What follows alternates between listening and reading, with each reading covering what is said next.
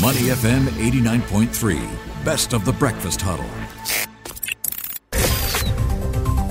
The bigger picture with Ryan Huang.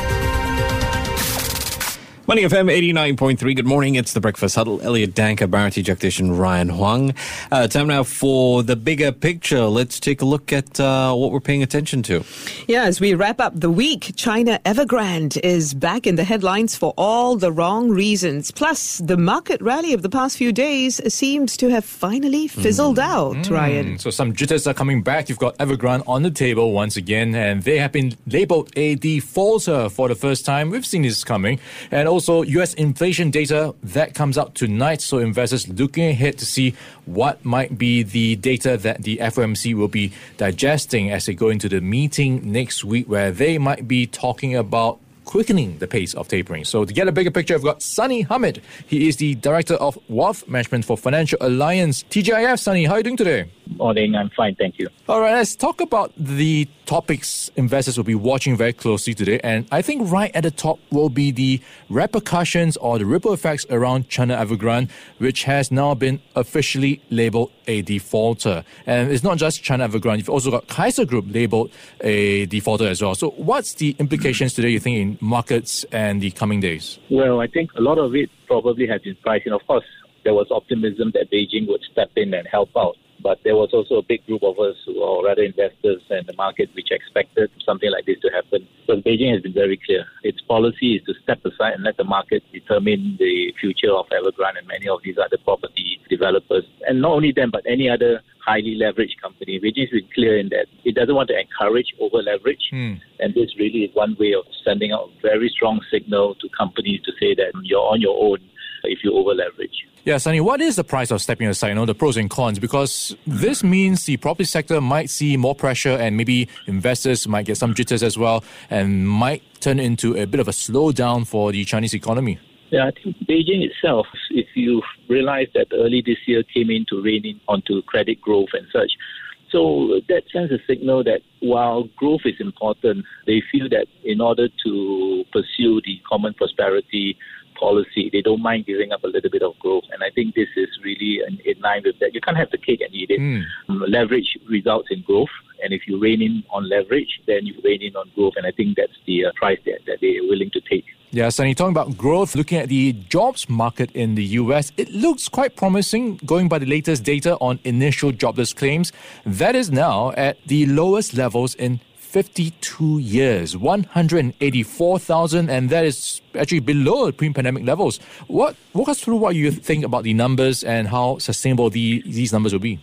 I think it's accumulation of a few things. Of course, first and foremost is the reopening, and that's causing a huge demand for workers. On the other hand, workers are not coming back into the market because we have a whole bunch of them who basically feel that, I mean, those who were probably five mm. years into retirement, they now feel that basically they want to take an early retirement given what's happened.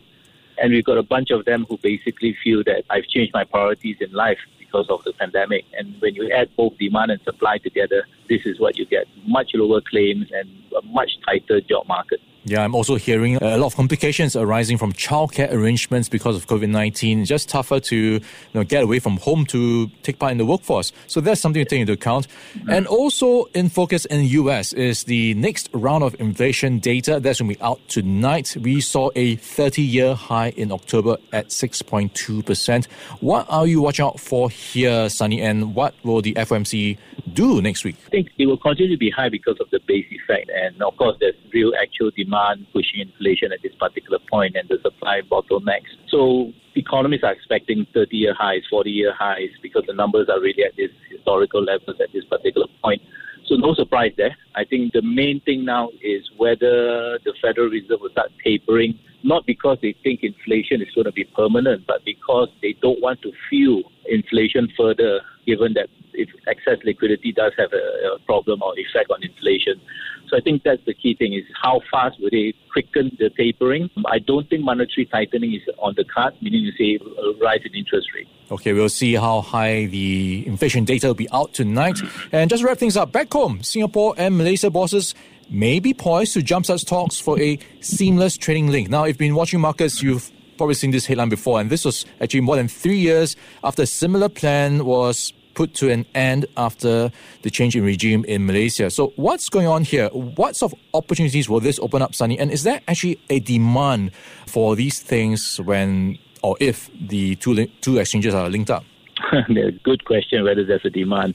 I think Singapore investors, especially those from my generation, for example, are still licking our wounds from the CLOB issues. The last time when they suddenly closed down the CLOB in mm. Malaysia and left us um, um, high and dry, so to say. Um, the flip flopping itself, with respect to the launching of this particular scheme, uh, because of a change in regime, also tells investors we have to be careful because what happens if a new regime comes back in? Will they change again? And lastly, I think for anybody investing in Malaysia, currency has always been an. The ringgit has been depreciating against the Sing dollar historically, and, and therefore all these considerations, I would think that demand may be slow. There will be opportunities, but I think demand will be slow. Yeah, a lot of investors still scarred by the CLOB situation, and that's something we've been uh, um, thinking about for quite some time. All right, we've been chatting with Sani Hamid. He's the Director of Wealth Management for Financial Alliance. Sani, thanks for your time today and have a Thanks great weekend in advance. You too. Before acting on the information on Money FM, please consider if it's suitable for your own investment objectives, financial situation, and risk tolerance. To listen to more great interviews, download our podcasts at moneyfm893.sg or download our audio app. That's A W E D I O. Available on Google Play or the App Store.